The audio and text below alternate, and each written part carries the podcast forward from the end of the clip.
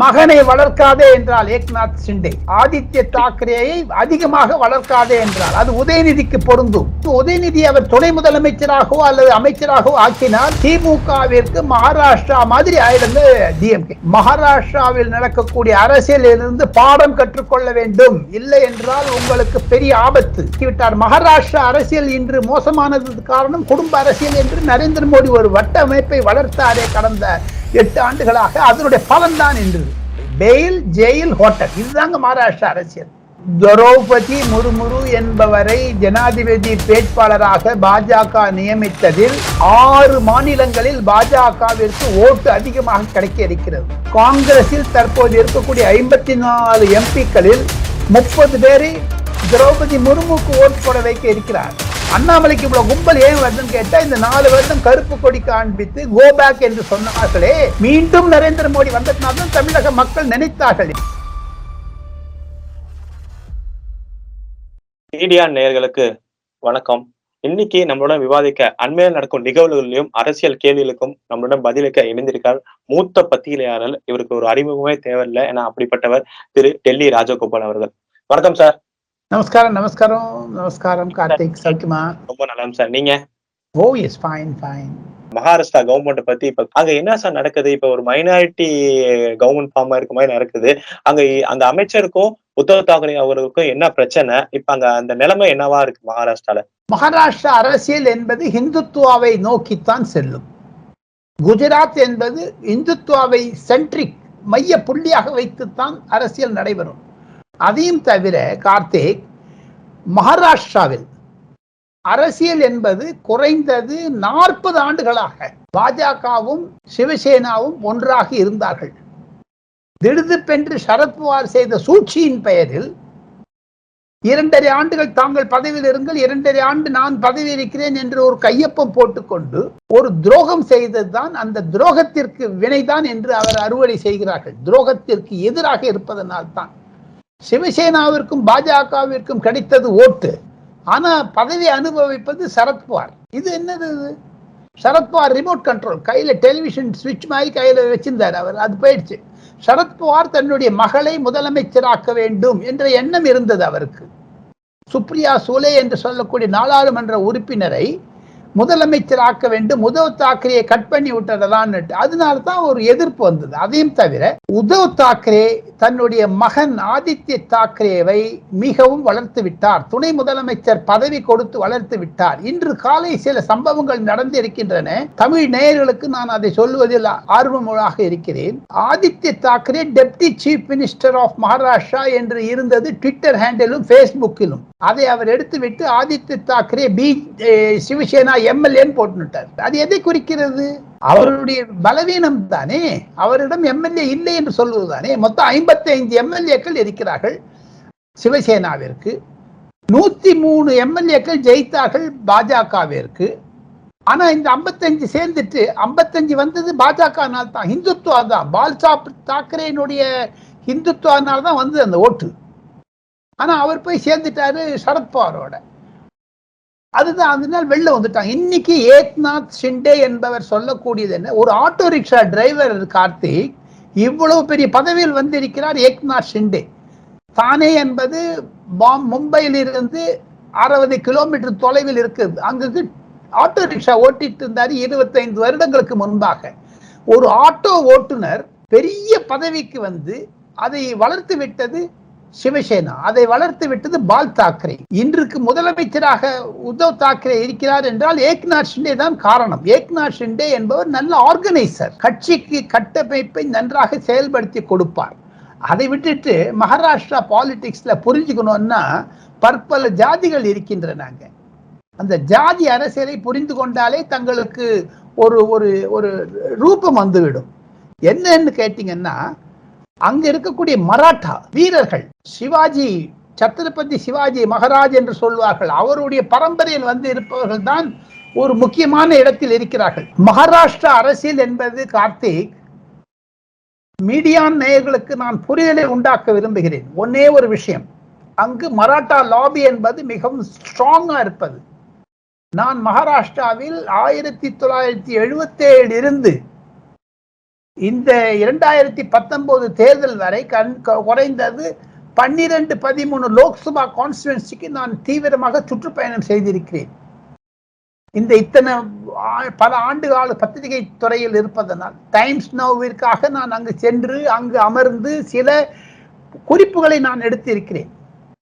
அங்கு இருக்கக்கூடிய பயிற்சியில் கிடைத்த ஒரு முதிர்ச்சி தான் மகாராஷ்டிரா அரசியல் என்பது ஹிந்துத்துவாவை சேர்ந்து இருக்கிறது. அவுரங்கசீப்புக்கு எதிர்த்து செய்தார் சிவாஜி சத்ரபதி சிவாஜி. அதனால அந்த வீர பரம்பரையில் வருபவர்கள் இன்னும் இருக்கிறார்கள். ஏக்நாத் ஷிண்டே என்பவர் ஒரு பிற்படுத்த மட்- ஒரு வகுப்பை சேர்ந்தவர். Auto rickshaw driver. அவருக்கு இவ்வளவு மகத்துவம் வந்தது என்ன என்று கேட்டால் அவருக்கு ஆர்கனைசேஷன் கெப்பாசிட்டி நன்னா இருந்தது.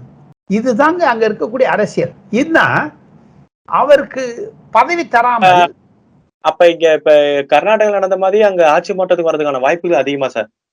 பாஜகவிற்கு கண்டிப்பாக இருக்கிறது ஆனா பாஜக இப்போ வந்து ஒண்ணும் செய்ய வேண்டாம் இருக்கிறார்கள். இன்னும் ஒரு வாரத்திற்கு வாயம் அடைத்து இருப்பார்கள். அதுவா டெவலப் ஆகட்டும்னு விட்டுருவாங்க. அது தவிர they will not you know go forward to form the government தான் எனக்கு கிடைக்கக்கூடிய தகவல்கள். அது சாயங்காலம் எப்படி ஆகுமோ தெரியாது. நாம் இது ரெக்கார்ட் செய்வது மூன்று மணி வைத்து கொண்டால் இரவுக்குள் நிறைய பற்பல முன்னேற்றங்கள் நடக்கும் அரசியல் ரீதியாக. எதுவாக இருந்தாலும் உத்தவ் தாக்கரே அரசாங்கம் முடிந்துவிட்டது. சிவசேனா என்பது ஒரு மதச்சார்பற்ற செக்யூலர் ஃபோர்ஸஸோடு சேர்ந்து கொண்டு இந்துத்துவாவிற்கு வேட்டு வைத்தார்களே அது மீண்டும் இந்துத்துவா பிளாட்ஃபார்ம் அங்கு வந்துவிட்டது. இது நரேந்திர மோடிக்கு லாபமாக இருக்கும். இரண்டாயிரத்தி இருபத்தி நாலில் இதே ஏக்நாத் ஷிண்டேவும் உத்தவ் தாக்கரேனுடைய இருக்கக்கூடிய எம்எல்ஏக்கள் அனைவரும் ஏக்நாத் ஷிண்டே பக்கம் வந்து விட்டார்கள். அவர்களுடைய பின்னணியில் பார்த்தால் தேவேந்திர பட்னவிஸுடன் சேர்ந்து கொண்டு அங்கு இருக்கக்கூடிய நாற்பத்தி ரெண்டு லோக்சபா சீட்டில் குறைந்தது முப்பது சீட் வெற்றி பெற முடியும். லோக்சபாவில் இரண்டாயிரத்தி இருபத்தி நாலு அதற்காகத்தான் இன்றிலிருந்து செய்ய ஆரம்பித்திருக்கிறார்கள் இந்த ஒரு திட்டத்தை.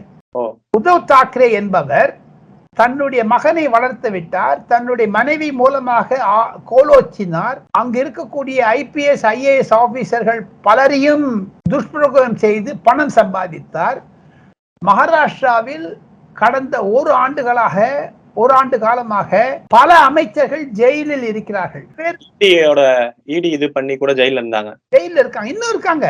மூன்று அமைச்சர்கள் ஜெயில்ல இருக்காங்க. ஒரு முப்பது அமைச்சர்கள் பெயில்ல இருக்காங்க.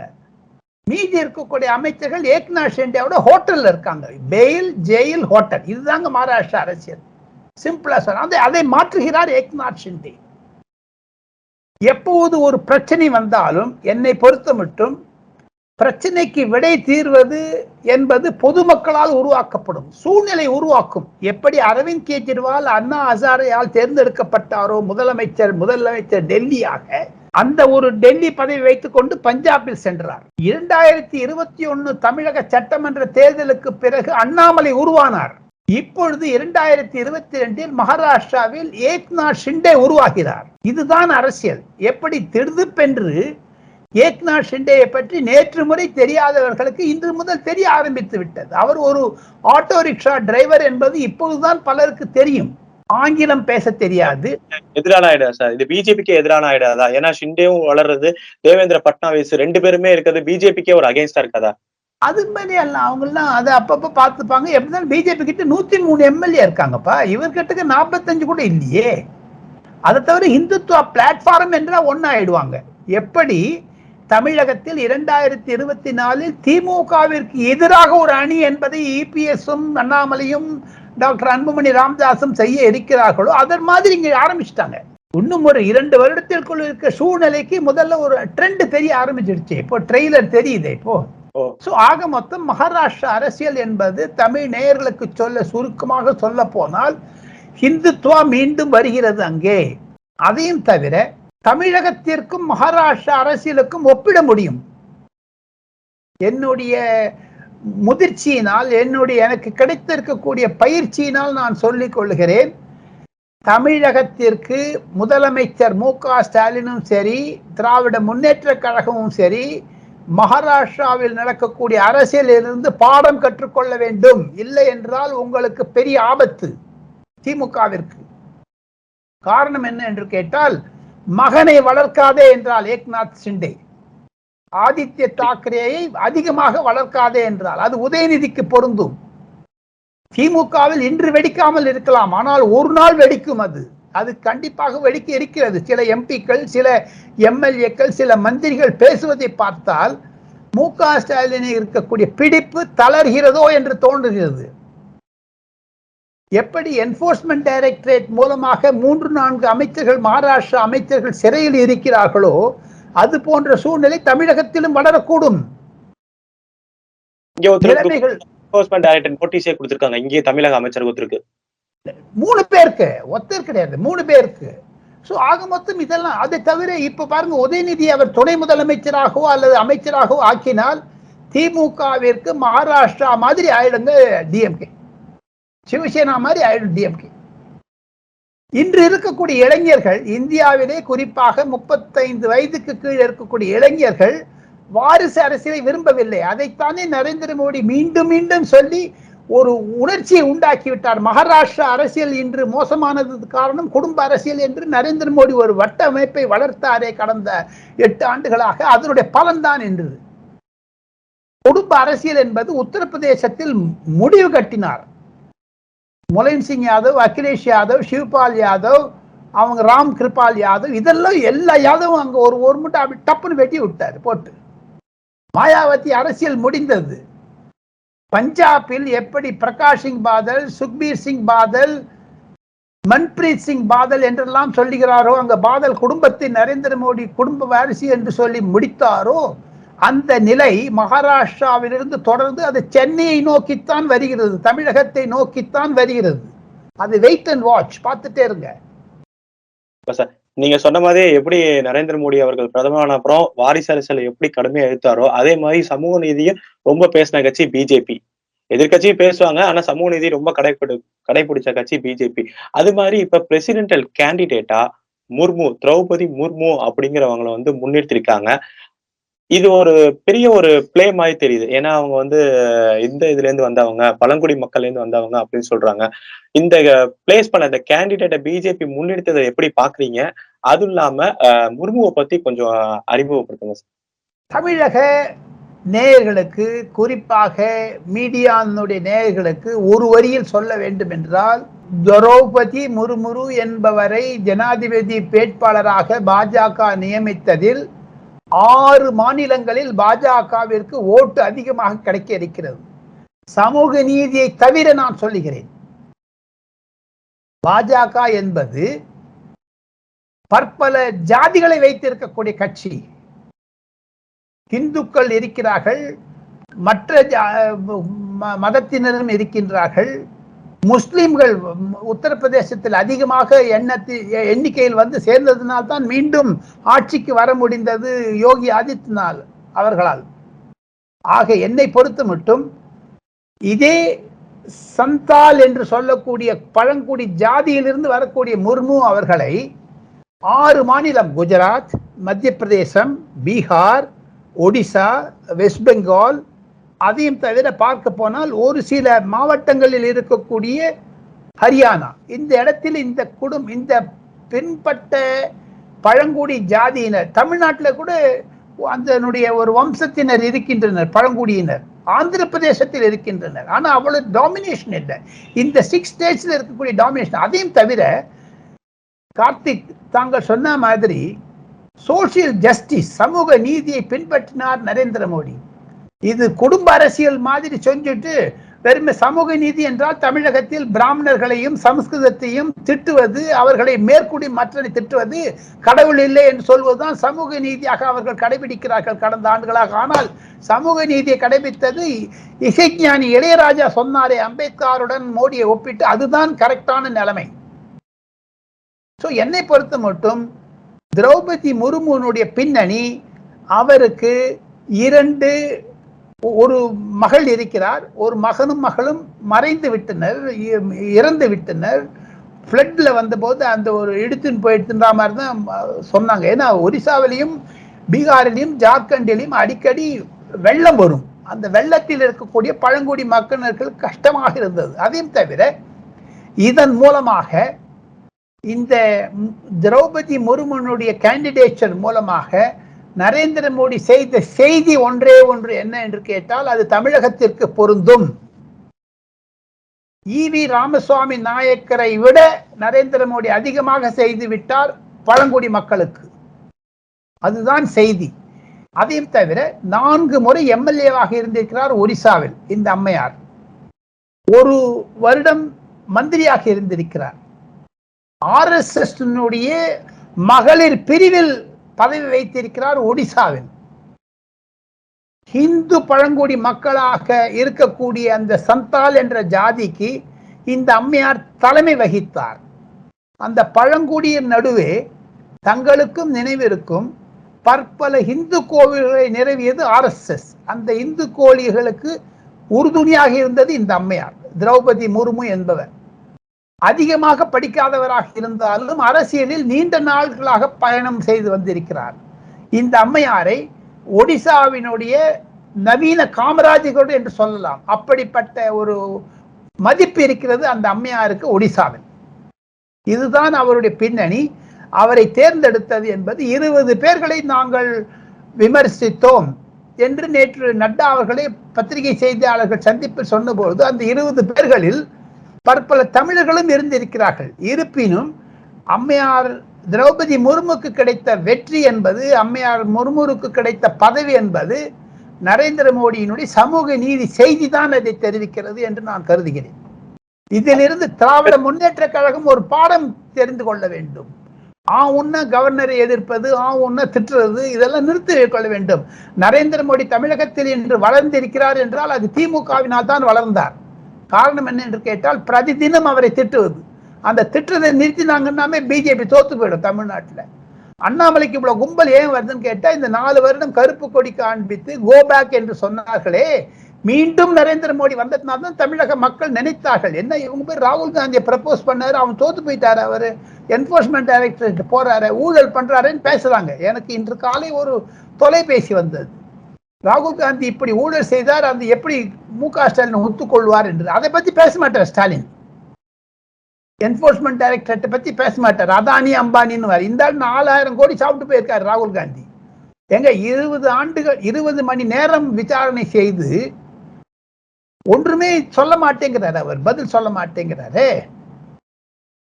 எவ்வளோ பெரிய தலைவர் ஒரு e- இடி ஆஃபீஸ் போறதுன்னு அசிங்கம் இல்லையா அது ஸோ ஆக மொத்தம் மீண்டும் இந்த முறுமுறு விஷயத்துக்கு வந்தால் முறுமுறு விஷயத்திலிருந்து ஒரே ஒரு செய்தி தமிழகத்திற்கும் திராவிட முன்னேற்ற கழகத்திற்கும் மு க ஸ்டாலின் அவர்களுக்கும் நரேந்திர மோடி தெரிவித்தது என்னென்றால் சமூக நீதி என்றால் அது பாஜக ஒரு கட்சியால் தான் முடியும். நரேந்திர மோடி ஒருவரால் தான் முடியும். இல்லைன்னா ஒரு முறுமுறு தடால் போடுவாங்களா? வேற எந்த கட்சிக்கு தைரியம் இருக்கிறது போடுவதற்கு அந்த மாதிரி?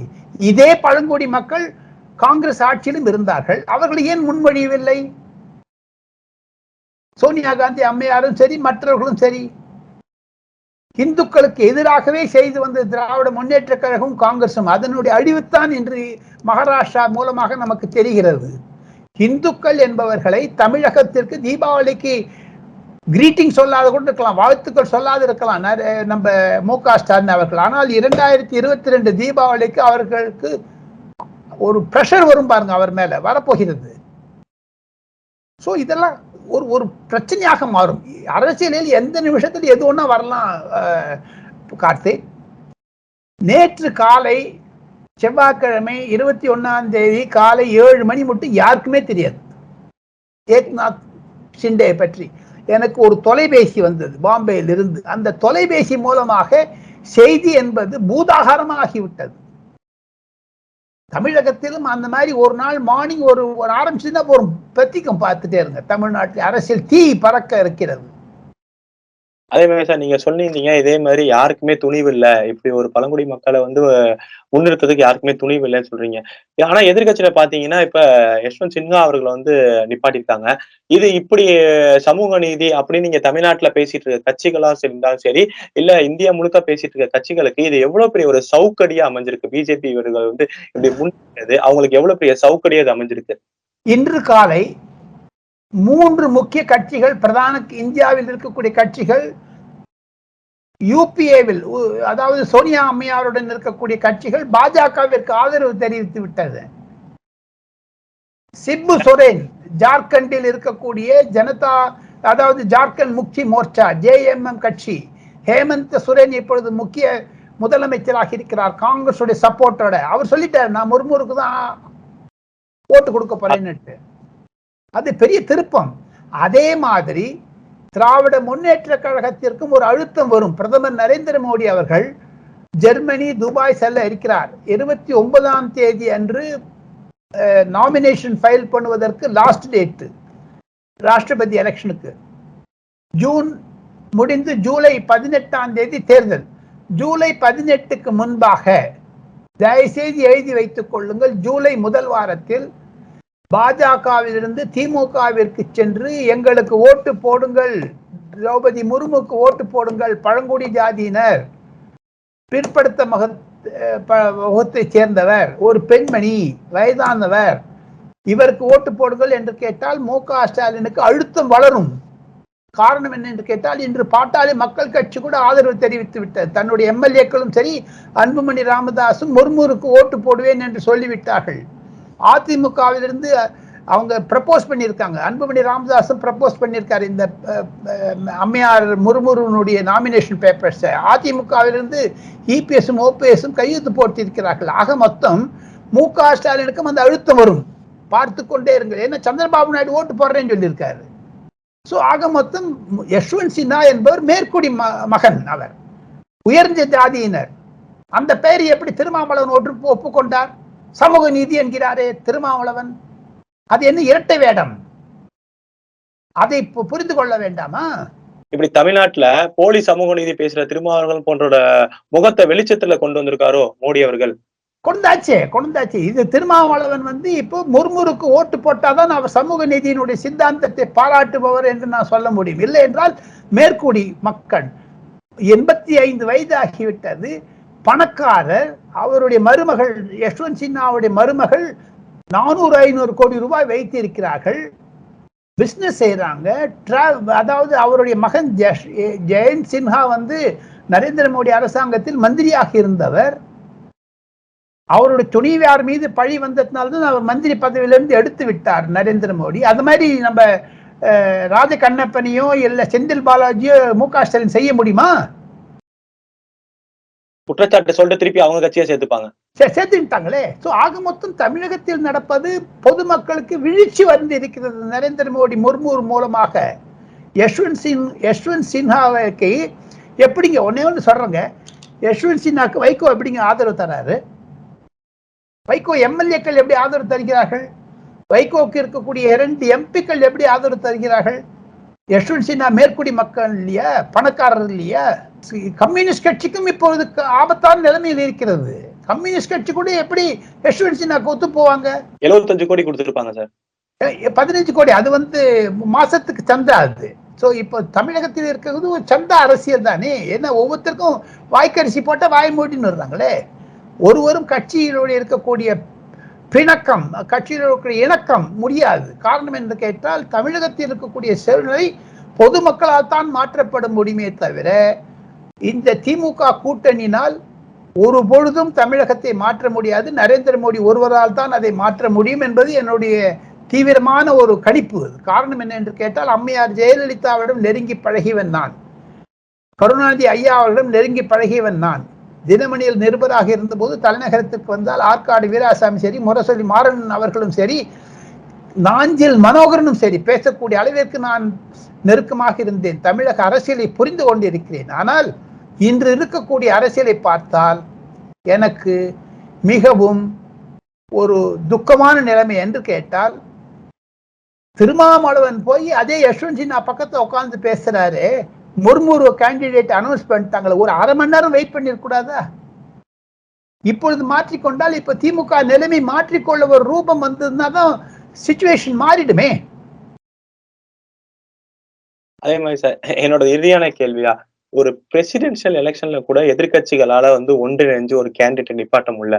ஆனா அவங்க சொல்றாங்க மூணாவது பெரிய கூட்டணியை அமைச்சு வந்து நாங்க பிஜேபி வந்து பலமா எதிர்ப்போங்கிறாங்க. அது சாத்தியமா? சாத்தியமே கிடையாது. சாத்திய கூறே கிடையாது. மே மாதம் பத்தாம் தேதி உத்தரப்பிரதேசத்தினுடைய தேர்தல் நடந்தது.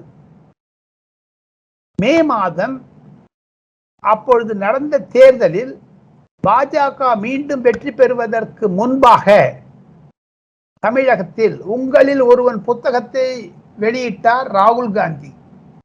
பின்னாரை விஜயன். தேஜஸ்வி யாதவ். இவங்கள்லாம் இப்ப பதில் மாற்றிக்கொண்டு விட்டார்கள். முர்முரு வந்த பிறகு மாற்றிக்கொண்டு விட்டார்கள். தங்களுடைய நிலைப்பாடு மாறிவிட்டது. இப்பொழுது சொல்ல சொல்லுங்களேன் மு க ஸ்டாலின் அவர்களையும் சரி முரசொலியில் சிலந்தி என்று எழுதுகிறார்களே அவர்களையும் சொல்ல சொல்லுங்களேன். மீண்டும் முதலமைச்சராக மு க ஸ்டாலினுக்கு பிரதமர் பதவியுடைய மோகம் இன்னும் இருக்கிறதா என்று நான் கேட்கிறேன். காரணம் என்ன என்று கேட்டால் வட இந்தியாவில் சூழ்நிலை மாறி வருகிறது. தங்களுடைய கேள்விக்கு ஒரே ஒரு பதில் மூன்றாவது சக்தி என்று சொன்னீர்களே. மூன்றாவது சக்தி என்பது மாறிவிட்டது. Situation changed after UP election massive விக்டரிக்கு அப்புறம். ஸோ என்னை பொறுத்து மட்டும் யஷ்வந்த் சின்ஹாவை நிலைநிறுத்தி யஷ்வந்த் சின்ஹா அவர்களை எதிர்க்கட்சியினுடைய வேட்பாளராக ஜனாதிபதி தேர்தலுக்கு அனைத்து பதினேழு கட்சிகள் அதற்கு முடிவு செய்திருக்கின்றன. ஆனால் இதில் ஒரு புதிய திருப்பம் என்பதை நான் முக்கியத்துவமாக பாயிண்ட் அவுட் பண்ணிட்டு என்னுடைய நீண்ட ஒரு விளக்கத்தை முடித்துக்கொள்ள விரும்புகிறேன். கடைசியாக ஒரு டெய்ல் பீஸ் என்ன என்று கேட்டால் எழுபது வருடம் இந்தியாவை ஆண்ட கட்சி எழுபத்தைந்து வருடம் இந்தியாவின் பிரதான எதிர்க்கட்சியாக இருந்த காங்கிரஸ் இரண்டாயிரத்தி பதினாலில் தோல்வி அடைந்தது லோக்சபாவில். இரண்டாயிரத்தி பத்தொம்போதில் தோல்வி அடைந்தது. இரண்டாயிரத்தி பத்தொம்போதுக்கும் இரண்டாயிரத்தி இருபத்தி ரெண்டுக்கும் நடுவே இருக்கக்கூடிய நாற்பது தேர்தல்களில் மண்ணை கவியது யூபியில் டெபாசிட் போனது காங்கிரஸிற்கு. அந்த காங்கிரஸ் கட்சியை பதினேழு மாநில கட்சிகள் சூரிக்கி எடுத்து காங்கிரஸ் இல்லாத வேட்பாளரை காங்கிரஸே சப்போர்ட் பண்றது. அதை பாருங்க. Unique opportunity for Congress. Congress எப்படிங்க யஷ்வந்த் சின்ஹா சப்போர்ட் பண்ண முடியும்? அதே காங்கிரஸை யஷ்வந்த் சின்ஹா திட்டிருக்காரு நிறைய தடவை அசம்பிளிலையும் பார்லிமெண்ட்லயும் லோக்சபாலையும் ராஜ்யசபாலையும் பொது இடத்திலும் சோனியா காந்தி அம்மையாரை குங்கு குடியா என்றால் மௌனமாக இருக்கக்கூடிய இந்த பொம்மை இருக்கு பாருங்க. நம்ம பிளாஸ்டிக் பொம்மை நம்ம மெட்ராஸ்ல ம- சென்னையிலாம் வச்சிருப்பாங்க அந்த மாதிரி குங்கி குடியான்னாரு அவர். இப்ப அந்த அம்மா எப்படி ஓட்டு போட போறாங்க அவளுக்கு எனக்கு கிடைக்கக்கூடிய தகவல் பிரகாரம் ஜோதிராதித்ய சிந்தியா காங்கிரஸில் தற்போது இருக்கக்கூடிய ஐம்பத்தி நாலு எம்பிக்களில் முப்பது பேரை திரௌபதி முர்முக்கு ஓட்டு போட வைக்க இருக்கிறார். அது ஒரு புது செய்தி. இன்று முதல் டெல்லியில் கசி ஆரம்பித்திருக்கிறது. ஏக்நாத் சிண்டே யஷ்வந்த் சின்ஹா ஓட்டு போடுவாரா இப்போ?